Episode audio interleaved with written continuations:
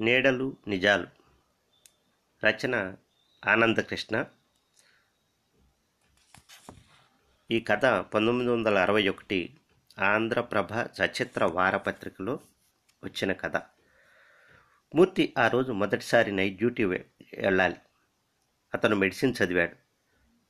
చదువుకునే రోజుల్లో అనేక రోజులు అనేక రాత్రులు హాస్పిటల్లో గడిపేవాడు. మెటర్నిటీ కేసుల కోసం రాత్రి పగలు అనకుండా అక్కడే కూర్చునేవాడు. రాత్రుల రోగుల మూలుగులు నర్సుల పాదాల చప్పుళ్ళు అతని చెవులకి చిరపరిస్తాలే. అనేక రకాల రోగులను అనేక రకాల మరణాలను చూశాడు. కొన్ని కొన్ని సమయాల్లో ఎంత డాక్టర్ అయినా అతనికి కళ్ళ నీళ్ళు తిరిగేవి. కారణం మానవుడికి ప్రాణం పోయడం తమకు చేతగాని పని. ఒక్కొక్కప్పుడు డాక్టర్లు ఏమీ చేయలేక రోగి ప్రాణం పోతుంటే చూస్తూ ఉండిపోయేవారు. డాక్టర్లు ఆ సమయంలో చేయగలిగింది అంతే. ఇన్ని చూసిన డాక్టర్ మూర్తికి నైట్ డ్యూటీ అంటే అదోలా ఉంది. నిజమే మునుపటి రోజుల్లో అతను విద్యార్థి. బాధ్యత అంతా పెద్ద డాక్టర్లదే. కానీ ఇప్పుడు అతను ఓ డాక్టర్. పైగా ఆ రోజు నైట్ డ్యూటీ డాక్టర్లలో అతనొకడు. క్యాజువాలిటీ వార్డంతటికి తను డాక్టర్ ప్రభాకరం ఉండాలి ఆ రోజు రాత్రి. డాక్టర్ ప్రభాకరం మూర్తికి బాగా సీనియర్. మూర్తికి ప్రభాకరం బాగా తెలుసు. ఇద్దరు క్యాజువాలిటీ వార్డులో కూర్చున్నారు. ప్రభాకరానికి నైట్ డ్యూటీ అలవాటు అవడం వల్ల అతను ఏదో పుస్తకం చదువుకుంటూ కూర్చున్నాడు.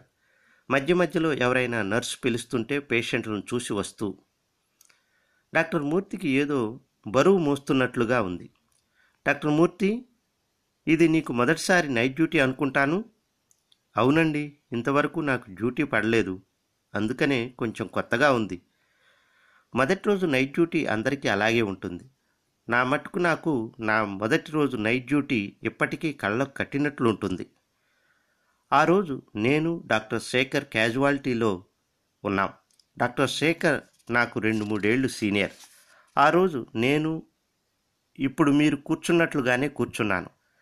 డాక్టర్ శేఖర్ తన అనుభవాలు చెప్పడం మొదలుపెట్టారు. ఓ మాటు ఆయన క్యాజువాలిటీ వార్డులో ఉన్నప్పుడు ఒకతను సైకిల్ మీద నుంచి పడిపోయాడట. వెంటనే అతన్ని తన దగ్గరకు తీసుకువచ్చారట. అప్పటికప్పుడే అతనికి నోట్లో నుంచి ముక్కులో నుంచి చెవుల్లో నుంచి కూడా రక్తం వస్తుండడం చూసి ఏం చేయడానికి తోచక పెద్ద డాక్టర్కి ఫోన్ చేసి పేషెంట్ కండిషన్స్ అన్నీ చెప్పాడట. అప్పుడు ఫోన్లోనే అలాగే చూస్తూ ఉండు మనం చేయగలిగింది ఏమీ లేదు. పేషెంట్ కొన్ని నిమిషాల కంటే బతకడు అని చెప్పాడట. ఆయన చెప్పినట్టుగానే ఓ అరగంటలోనే ఆ పేషెంట్ చనిపోయాడట. అయినా కర్మ కాకపోతే సైకిల్ మీద నుంచి పడి ప్రాణాలు పోవటం ఏమిటి? ఇలా డాక్టర్ శేఖర్ ఇంకా ఏమిటో ఏమిటో చెబుతున్నాడు. ఇంతలో ఓ నర్స్ అక్కడికి వచ్చి ఏదో అర్జెంట్ కేసుని మమ్మల్ని తీసుకుపోయింది. ముందర డాక్టర్ శేఖర్ నడిచాడు. నేను ఆయన్ని అనుసరించాను. అక్కడ బల్ల మీద ఒక ఆవిడ పడుకుని ఉంది. బాగా శ్రీమంతురాలులా కనిపించింది. వయసు పాతిక సంవత్సరాలు దాటి ఉండవు. నిండైన విగ్రహం భారంగా తీస్తోంది ఊపిరి. డాక్టర్ శేఖర్ కూడా వచ్చిన ఆమె అత్తమామల్ని ఏదో ప్రశ్నలు అడిగాడు. వాళ్ళు ఏమీ జవాబులు చెప్పలేకపోయారు. పేషెంట్ని పరీక్ష చేసి పాయిజన్ కేసే అని నిర్ణయించాడు శేఖర్ వెంటనే. ఏవో ఏవో ఇంజెక్షన్లు ఇచ్చాడు. తర్వాత కొంతసేపటికి ఆమె కళ్ళు తెరిచింది. నేను ఇంకా పర్వాలేదనుకున్నాను కానీ కొంచెం సేపటికి తెల్లవారుతుందనగా ఆమె ప్రాణాలు గాలిలో కలిసిపోయాయి.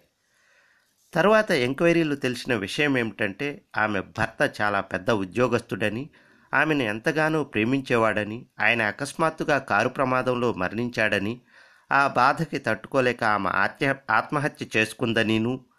తర్వాత కొద్ది రోజుల వరకు ఆ నిండైన విగ్రహం నా కళ్ళ ముందర కనిపిస్తూ ఉండేది. వెంటనే ఆమెను కాపాడలేకపోయానని బాధ. కానీ ఒక్కొక్కప్పుడు చాలా వింత సంఘటనలు కూడా జరుగుతుంటాయి. డాక్టర్ శర్మ నైట్ డ్యూటీ చేస్తుంటే ఎవరో కాలేజీ అమ్మాయికి సినిమా హాల్ దగ్గర ఏదో చిన్న ప్రమాదం జరిగింది. కూడా ఉన్న అమ్మాయిలు ఆమెను హాస్పిటల్కి తీసుకువచ్చారట. తర్వాత ఓ వారం రోజుల వరకు ఆ అమ్మాయి డ్రెస్సింగ్కి హాస్పిటల్కి రావాల్సి వచ్చింది. డాక్టర్ శర్మ అసలు అమ్మాయిలంటేలే చాలా ముభావంగా ఉండేవాడు.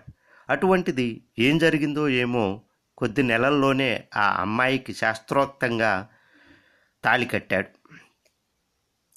ఏమిటేమిటో చెప్పుకుపోతున్నాడు ప్రభాకరం.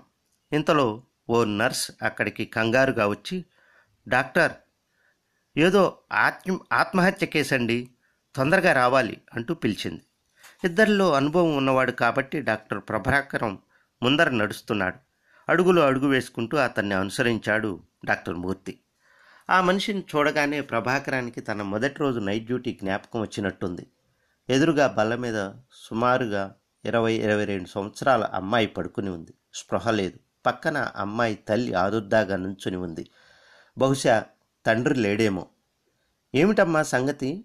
ప్రశ్నించాడు పక్కన నుంచున్న ఆ అమ్మాయి తల్లిని. ఏమో బాబు అంతా అయోమయంగా ఉంది. సాయంత్రం మామూలుగా భోజనం చేసింది. ఇందాక ఆ అమ్మాయి మూలుగుతుంటే దాన్ని మంచం దగ్గరకు పోయాను. స్పృహ లేకుండా పడి ఉంది. చేతిలో ఈ సీసా ఉంది. వెంటనే రిక్షాలో వేసి తీసుకువచ్చేశానండి అంటూ ఓ సీసా డాక్టర్ ప్రభాకం చేతిలో పెట్టింది. వచ్చే దుఃఖాన్ని దిగమింగుకుంటూ.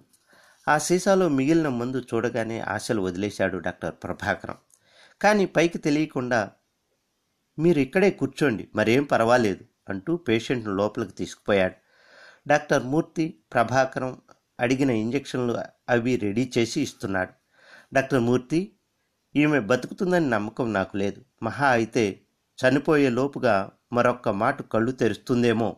అయినా ప్రయత్నిద్దాం. ఆ గదిలో డాక్టర్ మూర్తి డాక్టర్ ప్రభాకరం ఆ పేషెంటు మరొక నర్సు మాత్రం ఉన్నారు. కొంతసేపటికి ఆ అమ్మాయి కళ్ళు తెరిచింది భారంగా. ఆశగా చూశాడు మూర్తి. ఇంకా అప్పుడే ఏమైంది అన్నట్లు చూశాడు ప్రభాకరం. డాక్టర్ ప్రభాకరం నర్సుని ఏవో మందులు ఇంజెక్షన్లు తెమ్మని పంపించాడు. ఆ అమ్మాయి కళ్ళు తెరిచింది పూర్తిగా. తను ఉన్నది హాస్పిటల్ అని గుర్తించి ఏదో మాట్లాడడానికి ప్రయత్నిస్తుంటే వద్దని వారించాడు మూర్తి.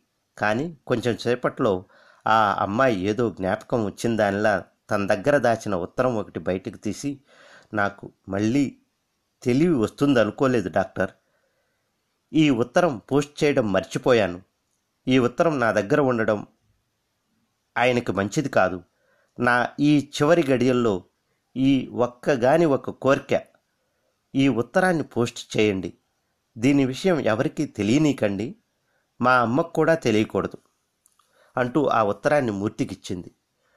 మూర్తి అట్టే మాట్లాడడం మంచిది కాదని అలాగే అట్టే మాట్లాడక విశ్రాంతి తీసుకో అని ఆ ఉత్తరాన్ని ప్యాంట్ జేబులో పెట్టుకున్నాడు. ఇంతలో బయటకు పోయిన ప్రభాకరం ఆమె తల్లి వెంట పెట్టుకుని లోపలికి వచ్చాడు. ఎంత పని చేశావే అమ్మా అంటూ ఆమె లోపలికి వచ్చింది. అమ్మా ఇంకా మాట్లాడలేకపోయింది ఆ అమ్మాయి? చూస్తుండగానే ఆ అమ్మాయిలో మార్పులు వచ్చేశాయి. ప్రభాకరం కంగారుగా పలుచు చూస్తున్నాడు. మరొక్క మూలుగు అంతే మళ్ళీ చలనం లేదు ఆ అమ్మాయిలో. గొల్లుమంది ఆ అమ్మాయి తల్లి జరిగిందేదో జరిగిపోయింది అంటూ ఓదారుస్తున్నాడు. ఇంజెక్షన్లు తెచ్చిన నర్సు గుమ్మం దగ్గరే ఆగిపోయింది. మూర్తికి కళ్ళ నిండా నీళ్ళు. ఇంకా అక్కడ ఒక్క క్షణం కూడా ఉండలేకపోయాడు.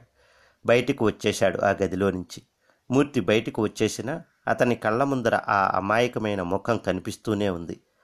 ఆ జాలి గొలిపే కళ్ళు కంపిస్తున్న హస్తాలతో ఆ అమ్మాయి కవరు ఇవ్వడం కవరు జ్ఞాపకం రాగానే ఆ కవరు బయటకు తీశాడు ప్రభాకరానికి కూడా చూపించడానికి.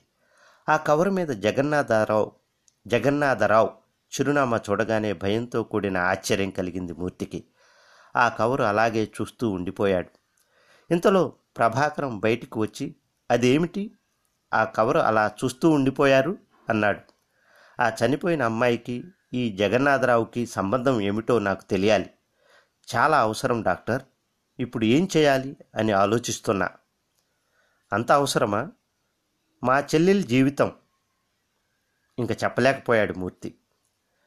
ప్రభాకరానికి అర్థమైంది ఏదో ఉందని. చూడండి మిస్టర్ మూర్తి ముందర ఆ కవర్ చించి చదువుదాం. అంత అవసరమైతే తర్వాత ఏం చేయవలసింది ఆలోచిద్దాం. చివరకు ఉత్తరం చింపి చదవడానికి నిశ్చయించుకున్నారు. అందులో ఇలా ఉంది. జగన్నాథరావు గారు బహుశా నేను ఈ లోకం నుంచి శాశ్వతంగా సెలవు తీసుకున్న తర్వాత మీకు ఈ ఉత్తరం అందుతుందనుకుంటాను. ఈ ఉత్తరంలో నేను అట్టే రాయదలుచుకోలేదు. మిమ్మల్ని చివరిసారి కలుసుకున్నప్పుడు చెప్పవలసిందంతా చెప్పాను. ఇప్పటికీ మిమ్మల్ని వీధిలోకి తీసుకురావాలంటే ఆ పని చేయగలను. కానీ నేను అంత నీచత్వానికి ఒడిగట్టలేదు. ఇంతకాలం నేను మోసపోయాను. మీకు కావాల్సింది నేను కాదు. డబ్బుతో ఆనందం కొనుక్కోగలననుకుంటున్నారు మీరు. మీ పెళ్ళి కంటే మీకు కావాల్సింది ఆ అమ్మాయి తెచ్చే ఆస్తి. పోనీలేండి.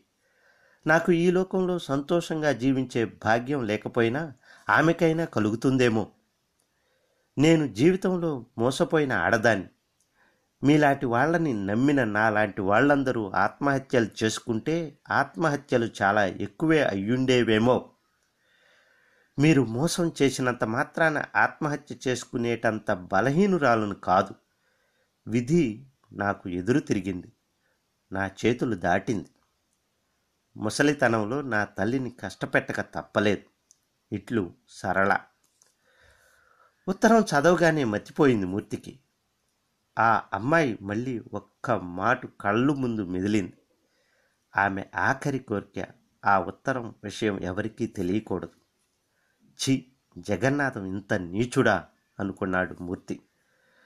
మర్నాడు ప్రభాకరం మూర్తి ఆ ఉత్తరం మళ్ళీ కవర్లో పెట్టి పోస్ట్ చేశారు. ఏమీ తెలియని వాళ్ళలా. అంతే అవుతుందనుకున్న డాక్టర్ మూర్తి చెల్లెలు పెళ్ళి తప్పిపోయింది. డాక్టర్ మూర్తి తన మొదటి రోజు నైట్ డ్యూటీ మర్చిపోలేదు జీవితంలో.